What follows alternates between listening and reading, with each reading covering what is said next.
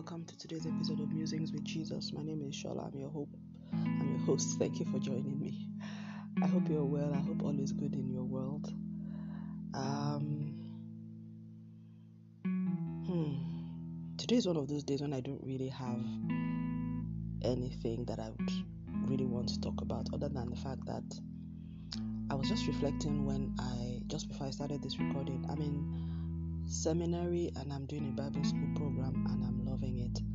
And the challenge that I have now is I almost want to drop everything else that I'm doing and focus 100% on that. But I know that that is not what God want me to do and it doesn't make sense to do that because what I need to do is you know go through the experience and allow what I'm learning to be a part of my my life. You know what I mean? As in I, I shouldn't it shouldn't be all or nothing. Everything should be woven into, you know, this my eh, my entire life, and not not how do I say? Okay, so it's like I shouldn't. I need I need to go into the world. I need to still be present, visible, active in the world, but I need to carry God with me and let God, you know, so allow what I'm learning in seminary to really change me and and my experience with God to be enriched so that I can be a, a, a greater vessel for Him in the world. But so God doesn't want me to remove myself from the world because the Bible says that Jesus wants us to go into all the world and preach the gospel. So it's important that I'm out there, you know, um, speaking and showing who God is. And recently, God started showing me how to you know how to live a how to how to live a gospel centered and a christ driven life how to bring jesus more into the way in which I did my professional work and how to sort of like so he he he started showing me how to how to model Christ, you know, in, in, in everything that I'm doing. And I, am beginning to realize that it's, you know, it's, it, I'm realizing that this is actually doable, you know, and I, I bring Jesus, I'm more intentional about sharing, sharing Jesus without making it obvious that that's what I'm doing. You know what I'm saying? So I do a lot of writing on LinkedIn, and to the glory of God, I'm you know there's quite some consistent following going on of people who read what what I write and you know who look forward to what I post, and I, I make some efforts to actually really make sure that I really do decent stuff. I, I don't do the typical oh see me I got this award or you know, but very thoughtful, very reflective about life, about my work, about career, and my, a lot about my profession as well.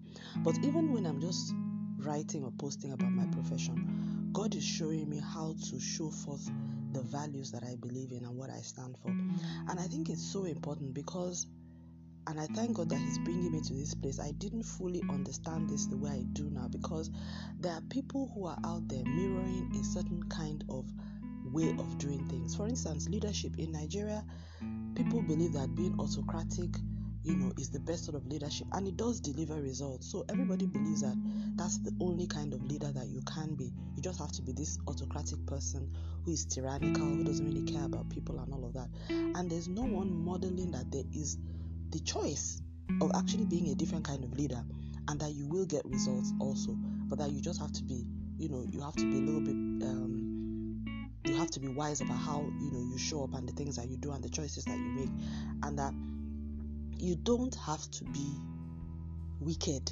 to be a good leader you don't have to be heartless you don't have to be ruthless you know and these are things that as a christian week I can model, you know. So he's even though I think in the leadership space God had taught me that in my working life and I was consciously modeling behaviors of a different kind of leader. That I did. I think I did that to a very large extent.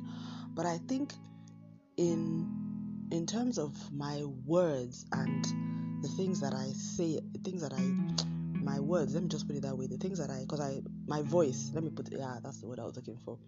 He's teaching me now how to use my voice to, to talk about him and what he believes and what he stands for and what is the right and righteous way of doing things and um, without you know being overtly so so in other words talking about jesus in a way that that is acceptable and accessible by people of different faith beliefs backgrounds and things like that and using the context of work so i'm not necessarily preaching jesus but i'm modeling christ and um, he's just helping me with that. And I'm also thinking of ways in which I can begin to create more content online that does the preaching for me since I don't really go around a lot. You know, I'm not, you know, and of course, since COVID, I've always been an introvert, but COVID has just made it worse for me. So I hardly ever really go out, I hardly ever really meet new people although I tend to meet people online, you know what I'm saying? So I get to meet a lot of people I'm in touch with I've never met. We work together, we do stuff. So there's opportunity to impact people's lives, I think, and um, God is helping me. Even as I'm talking, I'm realizing that that's another space I need to be a bit more intentional about about how I show up in all these online communities and little committees I get drafted into and how I, you know, modeling model the behaviors of Christ a little bit more deliberately, intentionally, and, and all of that. So that's really the journey that I am on. And I'm, I'm as I'm reading the Bible, I, I, I'm just so fascinated with God and and you know His Word and how He's tried all these, you know, throughout the beginning of time. He's been so committed to man and so committed to His purpose for man. And I'm wondering, I sometimes I wonder, I'm like, God, isn't is there anything else that you do apart from watching what's happening on this planet? I'm sure that He wonders what's going on in other planets and maybe there's some other life somewhere. Actually, there's a lot that he does because clearly there's a whole spiritual world that he's involved with, which we have no line sight of, and you can imagine all the things going on there. And I think the reason why God, okay, so yes, I take that statement back. So you see, this is where when you see things from your perspective, one can be very limited. So I made that comment looking at all that God has provided for us in this world and the storyline of the Bible, which is very much earth centric. But I failed to realize, and, and God actually sending His own Son to come and die for us really does show. I don't think He's done that for anybody. At least we've not been told that He did that, and I don't think He did. From all indications, He didn't. you know, that option option wasn't given to the angels and all that. So clearly, everything points to the fact that man is really very special to him. And when that scripture in Isaiah says, What is man that thou art mindful of him, or the Son of Man that thou visit, visitest him, you made him a little bit lower than the angels, yet you crowned him with glory and you know with honor and all of that. So, yes, for some reason, man is this weak and vulnerable creation of God, although a superior mental and um, emotional being but still lower than the angels. But God has, you know, chosen him as an object of His love, and I'm so grateful to Him for that. I mm. really enjoy that that vulnerability, yet mm. empowerment, you know, in vulnerability, which is who we are. Mm. So God has. So here I was thinking that I was, you know, having that train of thought. But then the Bible also tells us that there's a whole spiritual world. When we look at Revelation, we have a peep into heaven and all the things going there. We see that there's a whole life going on there. There are things that are going on there. There are places, you know, ah, there's a lot. And, you know, there the concept of time is completely out of it. You know, we go into the, the, you know, it's almost like watching those movies that take you back um, several days into the future, into the back, and not, you know, everything is just one story, different realms. That's exactly how the book of Revelation is, and also Ezekiel, Isaiah. There's so many places like that, and then you know that just shows us, and then all those portions where God appears to people on earth, like um, the burning bush experience that Abraham had, Mount Zion, you know, glory of God on the mount, you know, all those things just show us that there's a whole spiritual world where you know a, a, a bush can be burning and yet not be burnt, you know, or people can walk inside a fire and they're not burnt, you know, so all of that. So there's a whole world that we have no line sight of that is completely different. And um, and of course, you know, the, story of the talking snake in Genesis also shows us that there are some things that we will never fully understand. Why was the snake talk, talk, talking? Was it a real snake? Why was he in the Garden of Eden? Where did he come from? You know, so there's just a lot that shows us that this world is far more than what we see and what we know. And the funny thing is, the more I get to observe the world, the, the world and how things happen and the whole concept of good and evil and how we see evil, you know, people doing evil things on earth and then still finding a way to justify the evil that they have done, you know. In Nigeria, we had this case two weeks ago where a lady was publicly viciously stoned, lynched, and, and, and immolated, burnt, and the people who did the acts, supposedly in the name of blasphemy, still justifying, not only justifying, but other people also justifying the act. It just, you know, makes you understand that. For me, I, I have concluded that the devil is the source of all evil because he makes people do things that ordinarily if you look at the way we are created as human beings, we ordinarily should not be able to do it. Humans should not ordinarily be able to take another life and still go home and eat a plate of food and be okay with it. I know people who have terminated pregnancies, who have had PSTD, as in post traumatic stress, over it for years afterwards. For even mis- miscarriages, or even whether willfully or unwillfully done.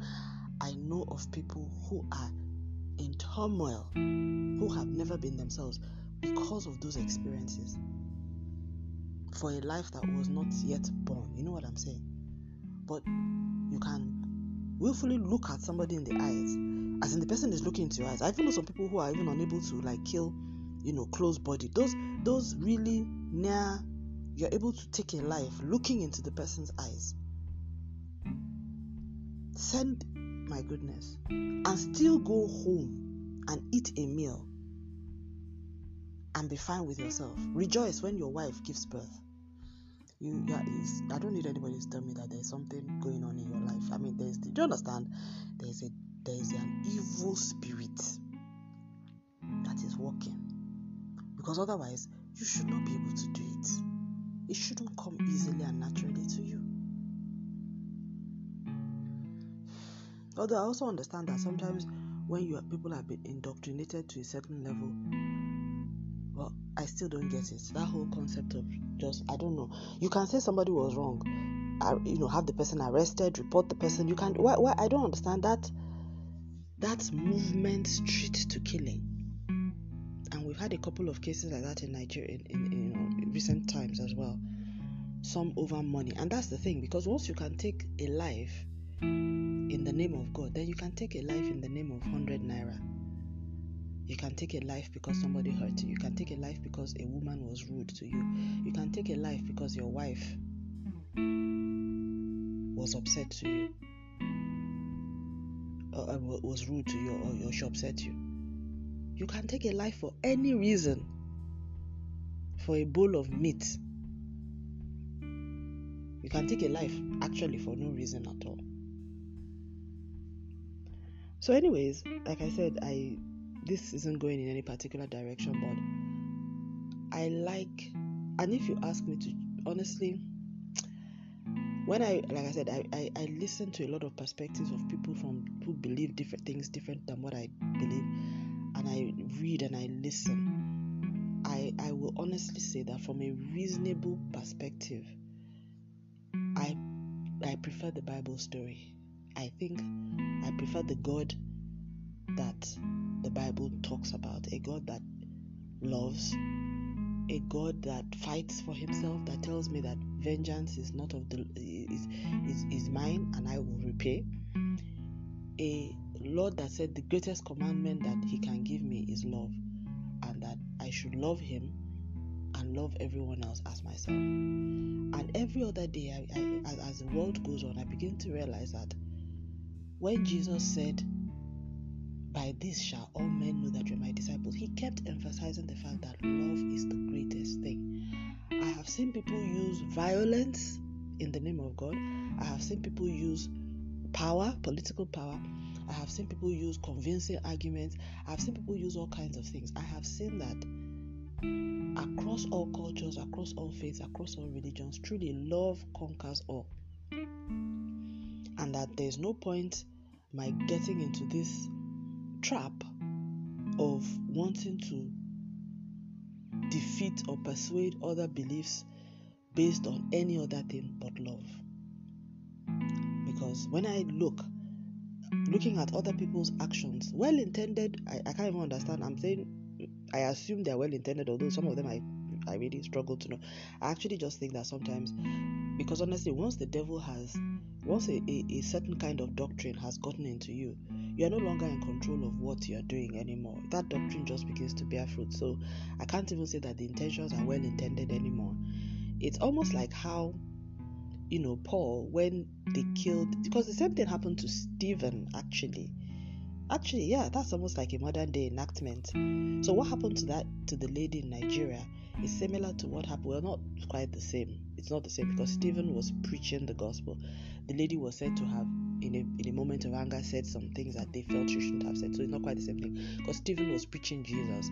But either way, the context was that in both cases, the people listening felt that what they were hearing was blasphemous against the God they were serving, and they decided to take the law upon themselves and stone themselves. The difference, though, is that the Stephen thing happened 3,000 years ago,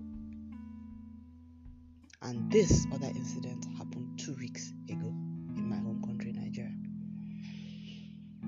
So, and the Bible says that even though Paul was not part of the people that stoned Stephen, he consented to his death. In other words, he felt, yes, those people did well.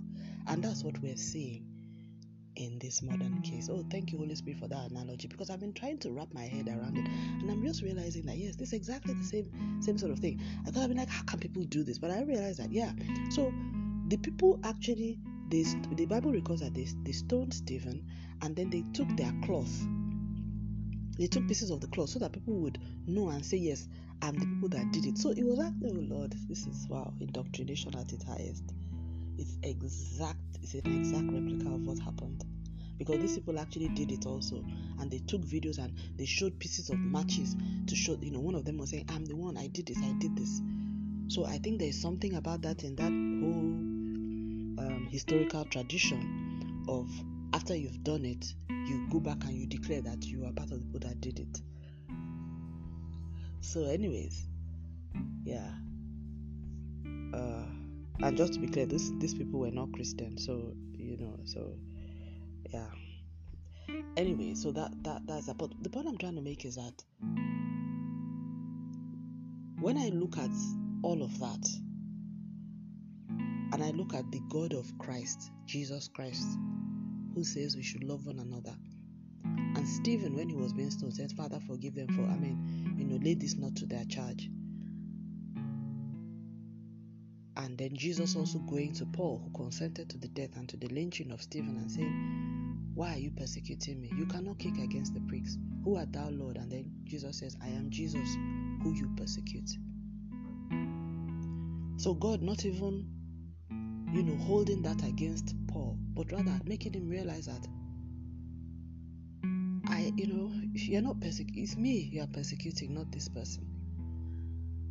And showing himself so that Paul can see that he's actually real and that he's God and that Stephen was right in preaching about him. Now, like I said, I'm not drawing exact parallels between the case in Nigeria what happened with Stephen because they're two different things, and that Stephen was actually preaching the gospel of Christ. But I'm talking about the difference between when between what God what what God and Jesus and Christ stand for and what other some other faith beliefs stand for. Because God Christ and Jesus would never tell you to take a life on behalf on his behalf.